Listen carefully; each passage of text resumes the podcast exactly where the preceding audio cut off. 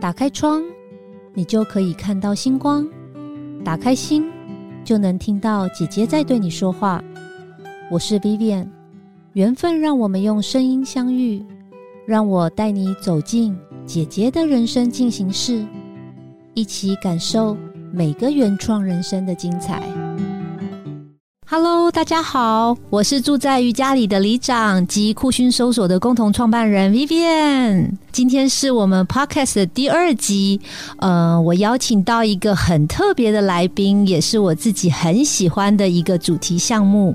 大家都知道，我一直对中医很有兴趣，因为我从小就很喜欢看中医，不太喜欢吃西药或是看西医。主要的原因是因为我一直很喜欢中医顺应四。剂的养生方式，以及中医比较会从追踪病源找出病因的概念。那我最近也在进修这个中医的课程哈，所以我今天呢其实是邀请到我的中医老师陈英老师。呃，我们请老师来跟大家打声招呼吧。Hello，各位听众朋友，大家好，我是银玲。谢谢你今天来当我第二集的来宾，我真的好开心。谢谢李长的邀请。对，那我觉得我一直对银铃很好奇的是，其实银铃老师啊，在。大陆的南京有拿到中医的执照，可是银铃老师一直没有选择做中医职业的这条路，反而选择了回台湾自己创业。那是用另外一种方式在帮助大家。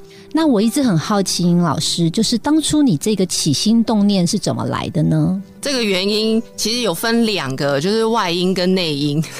然后我们先从外因，主要是我去念书的那个时间比较早期。那那个时候早期的大陆还比较不像台湾，就是这么的，呃，很多基础的建设吧，那个时候还没有那么的好。所以特别是在医院服务的时候。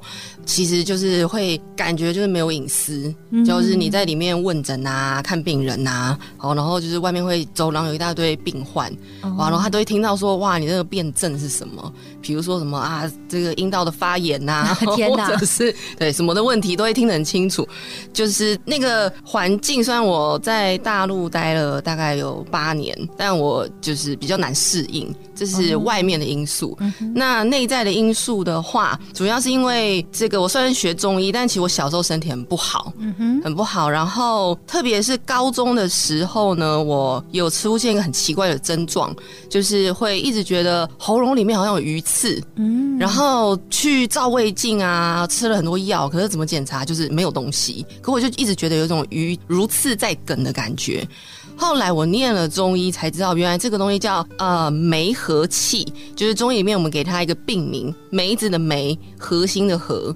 啊，梅和气，它其实跟肝气郁结、跟情绪的抑郁有比较大的关系。所以我在这个念了中医之后，就发现原来我们生活中很多这种常见症状，哎，发生的时候不知道是什么原因，但其实，在中医里面都有说明跟解释，也有治疗方法。那我觉得，如果可以把这个经验就是分享给给更多人的话，也许我们真的可以去预防很多的，就是未来很严重的疾病，可以先取起到这个。预防，然后了解自己体质的作用。哦，原来其实英老师在讲的时候，我非常有感觉，因为我曾经在北京工作过一年的时间，然后当时我回到台湾，其实也是很不适应在那边的生活，主要是空气跟交通。那还有就是在大陆，他们抽烟呐，比较没有在禁烟这个习惯，所以我印象很深刻。是有一次在电梯里面，他们继续在抽烟，我当时真的觉得非常的痛苦。对对，所以我也回台湾。那确实我自己很喜欢中医，也是有一个原因，是因为我从小其实没有什么大病，但是我就是常常觉得到处不舒服，比如说会头痛，比如说会肩颈痛。比如说莫名的会焦虑等等，那我每次去看中医的时候，那个中医师都跟我说我肝郁结。对对，所以后来我就真的就是很喜欢中医这条路，我就会到处敲敲打打哈哈 去研究经络。对对，那我觉得现在开始上了银玲老师的课之后，我觉得对中医的整个脉络就更了解了。那我周围其实也很多的朋友对中医很有兴趣，嗯然后呃，其实也都在吃中药。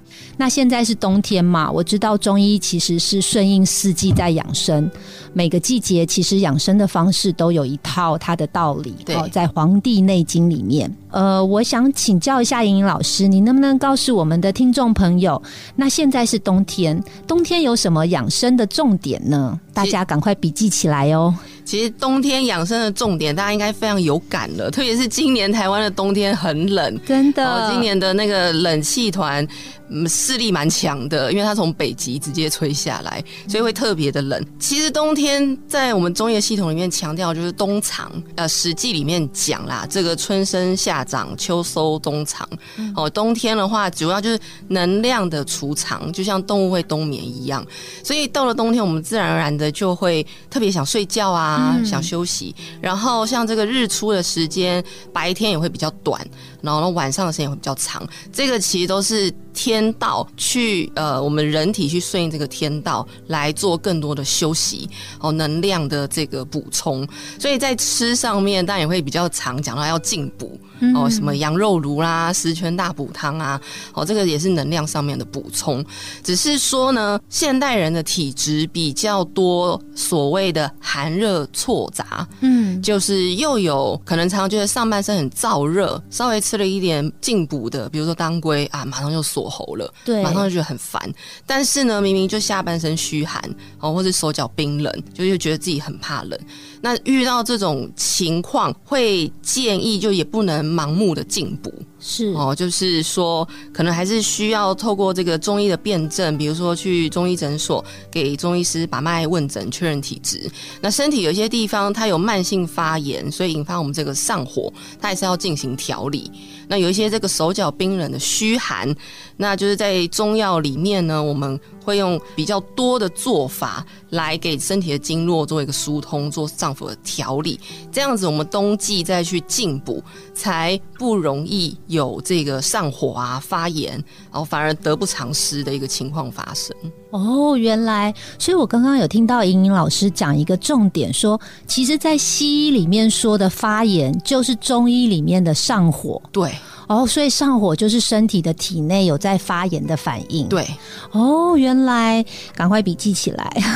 我自己其实也很好奇啦，就是我常常也有听到一些呃中医师讲说，冬天虽然进补很好，但是就像老师刚刚提到的，不能乱补。对，那很多女性因为妇科的关系，所以常常就是听人家说啊，生理期的时候要喝四物汤啊，对，要吃麻油鸡啊这些，但是又很多医生说不是每个人都适合吃。没错，对，那因为我们今天的听众朋友有很多其实是女性，然后都是到这个三十岁以上的女性。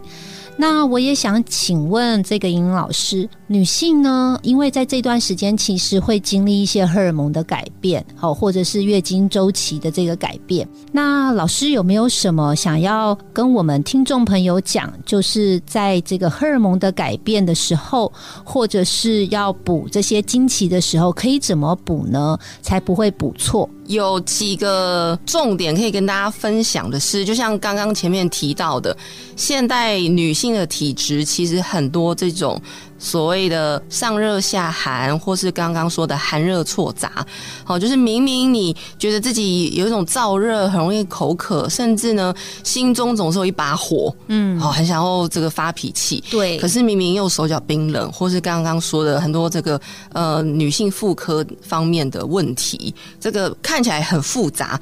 其实，在中医的系统来看，就是人体的大的循环出现了堵塞，出现了障碍。好，那也会跟我们现代人比较劳心劳力有很直接的关系，因为其实绝大多数我们现在女性，这个特别是在这个现代生活里面，工作压力呀、然后各种。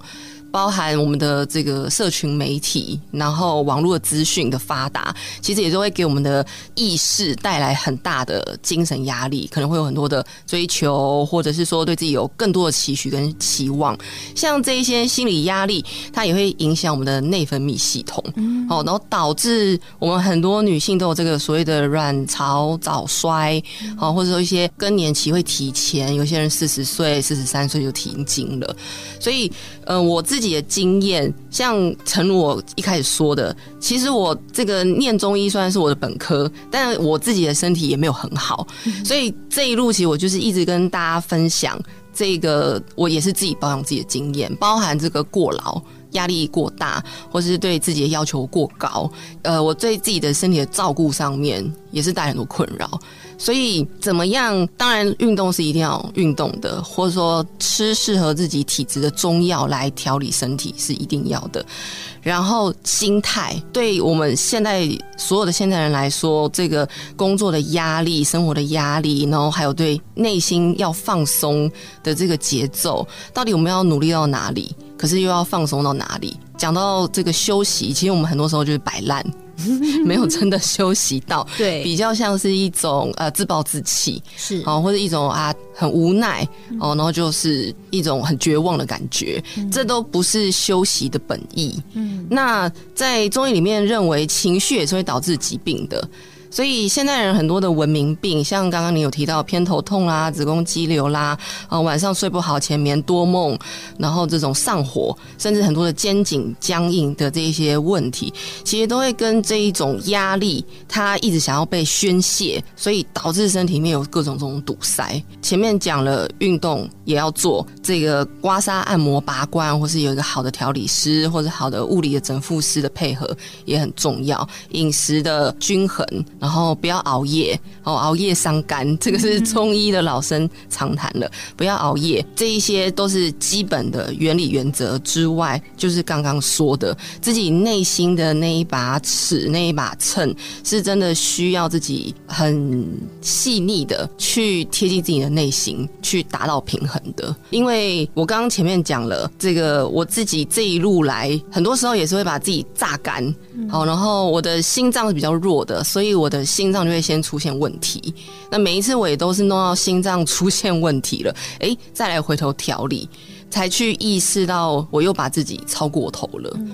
有一些人他可能要到这个年纪比较大的时候才发现啊，健康非常的重要。那有时候我就安慰我自己说，哎，我在这个年纪就意识到了健康很重要这件事情，真的。我自己也很有感啦。那其实刚刚这个莹莹老师有讲到，就说我觉得觉察很重要，先觉察自己的情绪，然后呃哪里不舒服，然后并且。当你觉察到的时候，你去看中医的时候，你才能很清楚跟精准的让这个中医师知道我们现在正想要改善的地方是从哪里开始。对，所以中医就不是说头痛医头啊，脚痛医脚，对，然后失眠给你安眠药。其实找出这个病因真的很重要。那我在上课的时候有听到老师刚刚也有提到，就是说。冬天是冬藏嘛，所以冬天把身体养好了，其实春天跟夏天身体就会好。对，那我们知道冬天是走肾经，对，那肾经要怎么保养肾经呢？要吃些什么呢？呃，是比较不会就是。这些食物是大家可以随手可得的，然后也不会说有上火啊，或是虚寒。要从我们生活中怎么找到这些食物？冬季的食疗的话，第一个会建议大家，呃，先从这个物理层面的，就是穿袜子。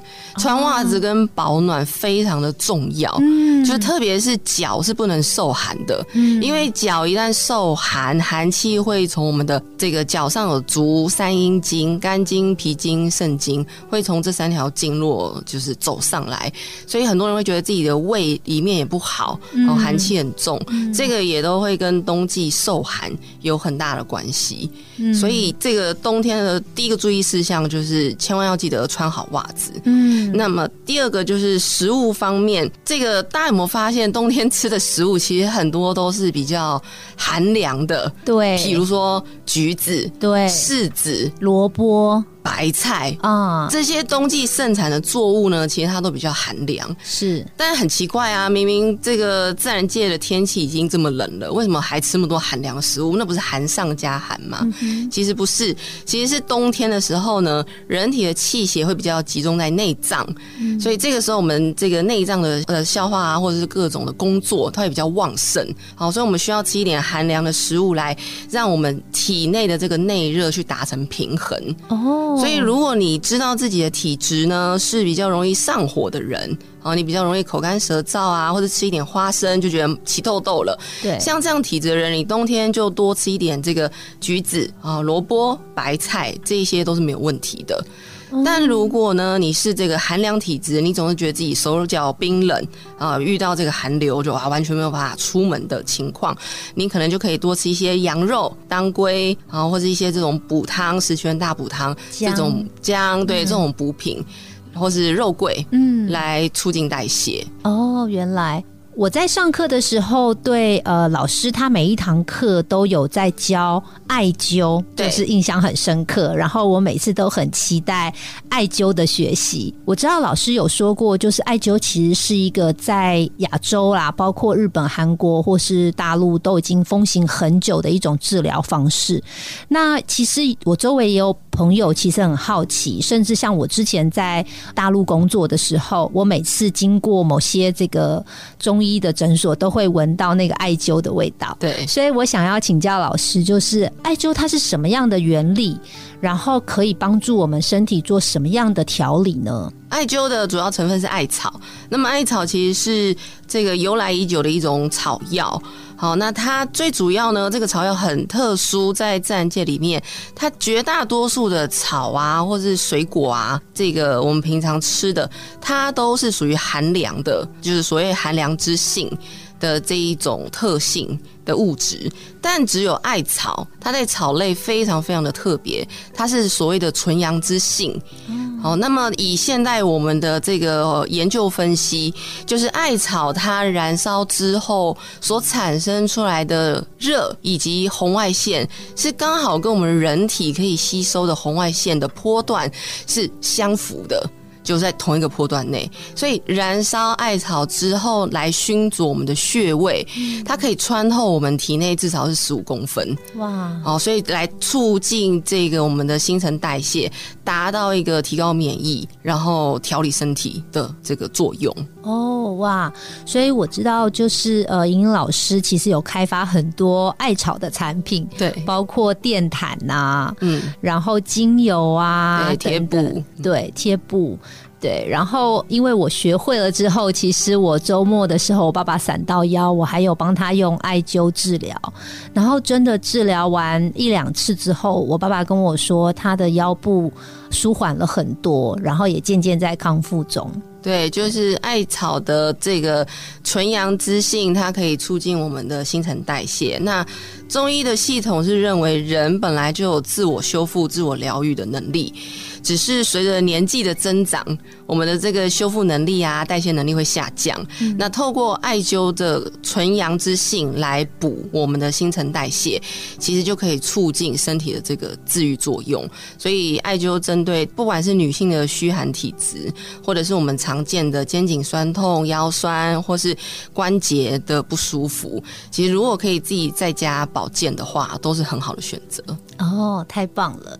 那呃，刚刚一开始的时候，节目有提到，因为莹莹老师来台湾创业，有成立一个品牌叫艾草美人嘛。对。那老师要不要介绍一下你这个品牌？还有呃，里面主要在做跟中医有关的项目有哪些呢？那我们艾草美人的话，我们有四个成员。嗯那我的话会负责中医，那有中医的理论、中医的课程。那因为我们的这个工作室里面也都还有疗程的项目、按摩的项目，好，所以所有按摩项目里面各有中医经络有关的部分。也都是我们这个团队共同讨论的。那还有我们家的这个自研发的产品，我们家自己研发的产品的特色就是我们有放所谓的中药的药油，就是有用中药的精华去放在这个按摩油里面，再加上西方精油的调香，所以它里面除了有西方精油的作用之外，还有中药的药油的成分在里面。所以取一个中西结合，那涂抹在身上的话，它就会呃，相较于按摩油，就会有更多这个促进的作用。那这个是我负责中医的部分，我们团队里面还有林轩老师，他会负责这个西方精油按摩的部分。他本身是肯源非常非常资深的芳疗师，然后后来独立出来，哦，然后我们一起成立团队。那我们团队里面还有家族排列师，哇，我们的楼顺老师，他也是非常资深，其实他以前是这个中伦高中的。主任哇，好，那他就是退休之后这个事业第二春哦，然后所以他负责家族排列。那可能有些听众朋友都知道，家族排列是在我们心理学这个自我认识、自我探索上面是非常好的一个工具。因为就像刚刚前面说的，其实身心是一体的，身体跟心理它就是一体的两面。所以很多时候，像我们在接触我们的客户啊，或是临床的个案，就会发现很多身体的不舒服。跟心里头的无法过去的那个坎有很深的关系。那这时候，我们就要很多种工具，同时多管齐下。所以，我们团队里面还有 Tina 老师，她也是将近三十年的资深的按摩师，然后负责疗程的部分。所以，我们的团队，因为我们自己都是女女性，也都知道女性在人生的各个阶段，不管是生理上面的。需要面对各种挑战，或是心理上面，在社会价值上面，我们需要面对各种挑战。我们就是把自己的所学所长，然后尽可能的去提供出来，来陪伴都同为女性，然后我们都是差不多的年龄层，来度过这个时期。真的，我深刻的体会，其实人的情绪绝对会影响身体的，心理跟身体真的是相连的。所以，听众朋友如果有兴趣的话，赶快约起来。Google 艾草美人。最后一个问题，我想请教莹老师，因为我们有很多的听众都是呃三四十岁以上的姐姐们。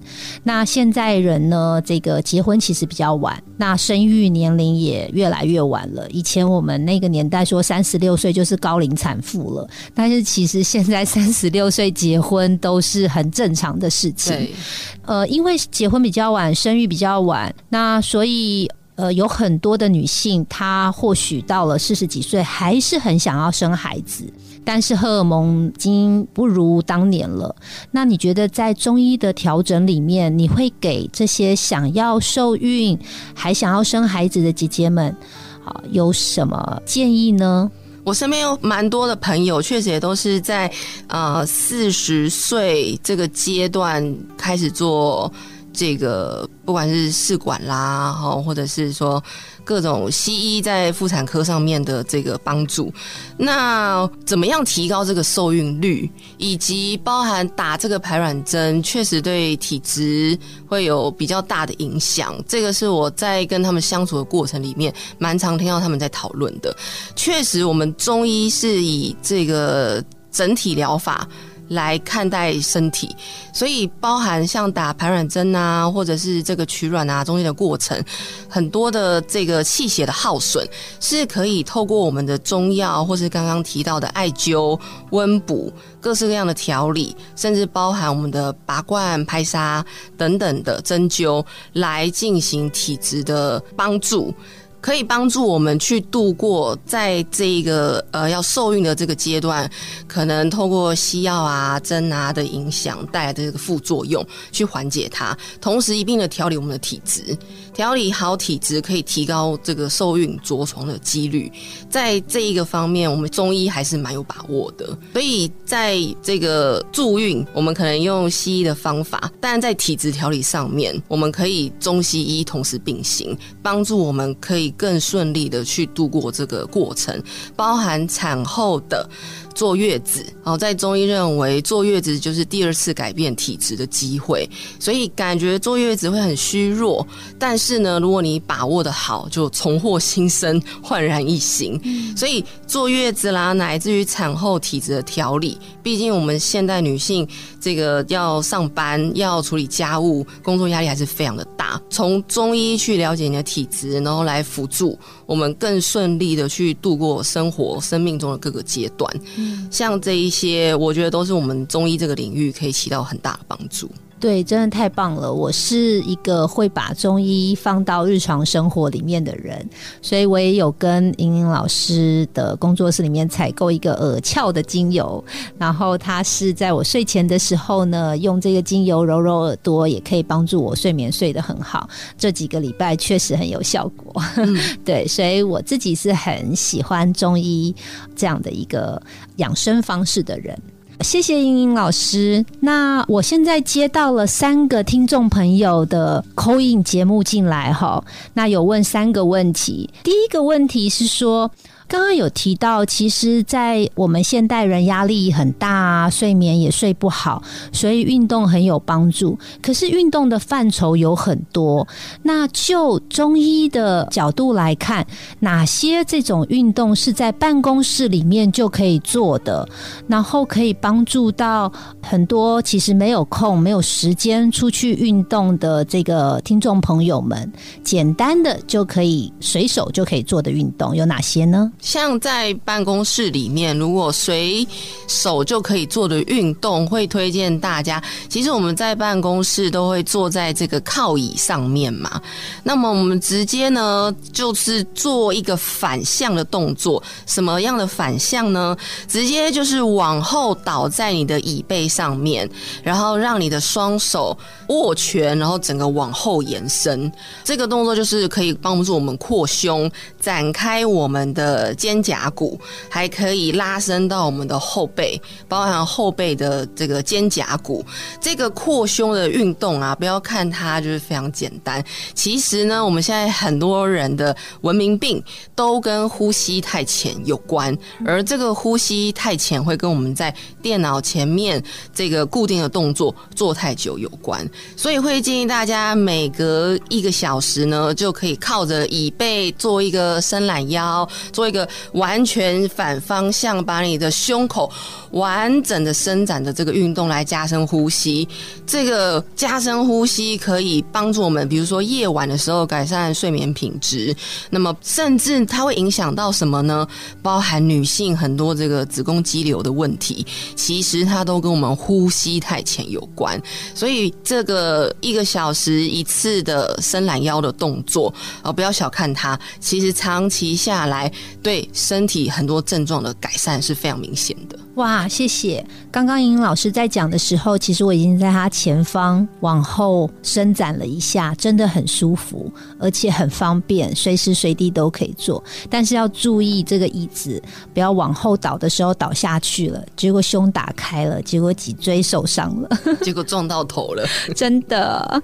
好，那我们有第二位 coin 的听众朋友呃来电，他有想要问说，呃，那现在其实女性的这个压力都很大，经常会有这个经期不顺的问题，可能太晚来没有来，或是来的频率很高，来的量太多，来的量太少。那想请教老师，你可以给这样子的朋友的困扰呢，有些什么提醒和建议呢？在中医妇科里面。跟经期相关的这个病症其实很多，那光是生理期不顺也有很多原因。但以我们现在最常见的，如果你是月经有的时候准时，但有的时候它又隔了很久哦，就是 Hello 什么时候要来哈？不晓得，就是渺无音讯。哎，有一阵子又突然来了，就是这种呃时间上面很不规律的朋友呢，其实，在中医的辩证里面会认为也是属于肝气。郁结，好，比如说你工作压力比较大那一段时间，他可能就都不会来。等到你工作压力比较小一点，可以放松了，诶，他生理期突然就来了。所以这个会跟我们的情绪有非常大的关系。那自古中医妇科在调女性的疾病，都会用到这个大量的疏肝的药材，比如说柴胡啊、香附啊。所以古代有个名方叫逍遥散，它就是专门针对女孩子。女性这种所谓以肝为先天的体质所设计的一个药方，那它叫做逍遥散。为什么叫逍遥散？就是女孩子吃下去以后就可以怎么样，乐逍遥。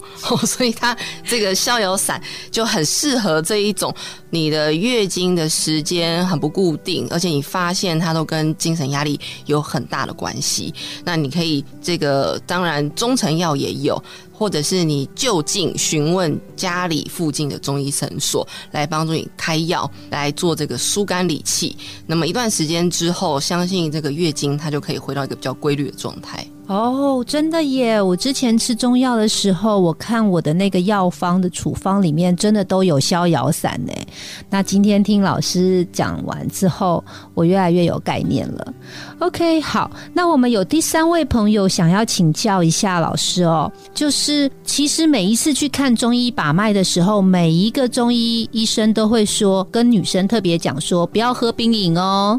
那我们想请问尹老师，你也不喝冰饮吗？可是。冰饮就真的很好喝，怎么办呢？对这个问题常常被问到，比如说有的时候被发现我在吃咸酥鸡的时候，就会说：“你不是中医吗？你怎么会吃咸酥鸡呢？”哦，就是这个十分谴责的眼神看着我。那么这个冰饮。其实冰饮喝下去确实会降低体内的新陈代谢。那么同时，我们的胃啊，它需要在一个大概是三十九度、四十度的温度才能够消化食物，才能够运作。那这个时候呢，如果你这个四度的冰饮喝到体内，那么胃一下子降温，可能降到只剩十几度，它就没法工作了。这个时候，它就会从这个身体其他的脏腑调动。能量来把温度提高，好让它可以继续消化食物。那么，如果你常常这样子喝冰的，让你的胃的温度下降，那么长此以往，身体也会很容易出现早衰。哦，很早就会出现衰老，因为你经常在调动其他脏腑的能量，所以因为这样中医才会说，哎，不要喝冰饮的原因。当然啦，很多好喝的东西都是要加冰块的。那我自己的话，其实我也比较少喝冰饮，这是真的，因为喝下去确实会有一种。很冷的感觉在身体里面，那我要等到那个内脏都回温，会有这一个一个时间段会觉得很不舒服。那如果真的有的时候受凉了，或是吃冰的，或吃了冰淇淋，像我的话就会用艾灸，或是回头再喝一些姜茶，就是用其他这个温热的饮品或是温热的疗法，去把身体里面刚刚吸收进来的寒气把它代谢掉。所以其实中医讲养生。这个里面是有很多花样、很多乐趣可以玩的。它其实是希望我们去享受人生。那你享受人生的过程，难免可能会有这个跌打损伤啦，哦，有一些这个包含饮食所造成的伤害。那我们当然也不是刻意去制造这一些对身体的伤害或影响。但是如果有时候被影响到了，我们寻求这个调理的方法，把它调整回来。所以，这个养生其实本身是一个没有那么死板板。对我来说，就是很多可能性，尽量去探索。嗯，但我们要有各式各样的方法来平衡它。所以，总而言之，就是冰饮还是少喝啦。那如果真的受不了喝的话呢？你要知道用什么方式补救自己，对对吧？那我们的时间也差不多了。今天真的非常谢谢我们的莹莹老师来到我们姐姐的人生进行式，谢谢。那我们今天的节目就到这里为止，谢谢大家，拜拜，拜拜。本节目由好说团队直播。每周三晚上与您分享姐姐的人生进行式。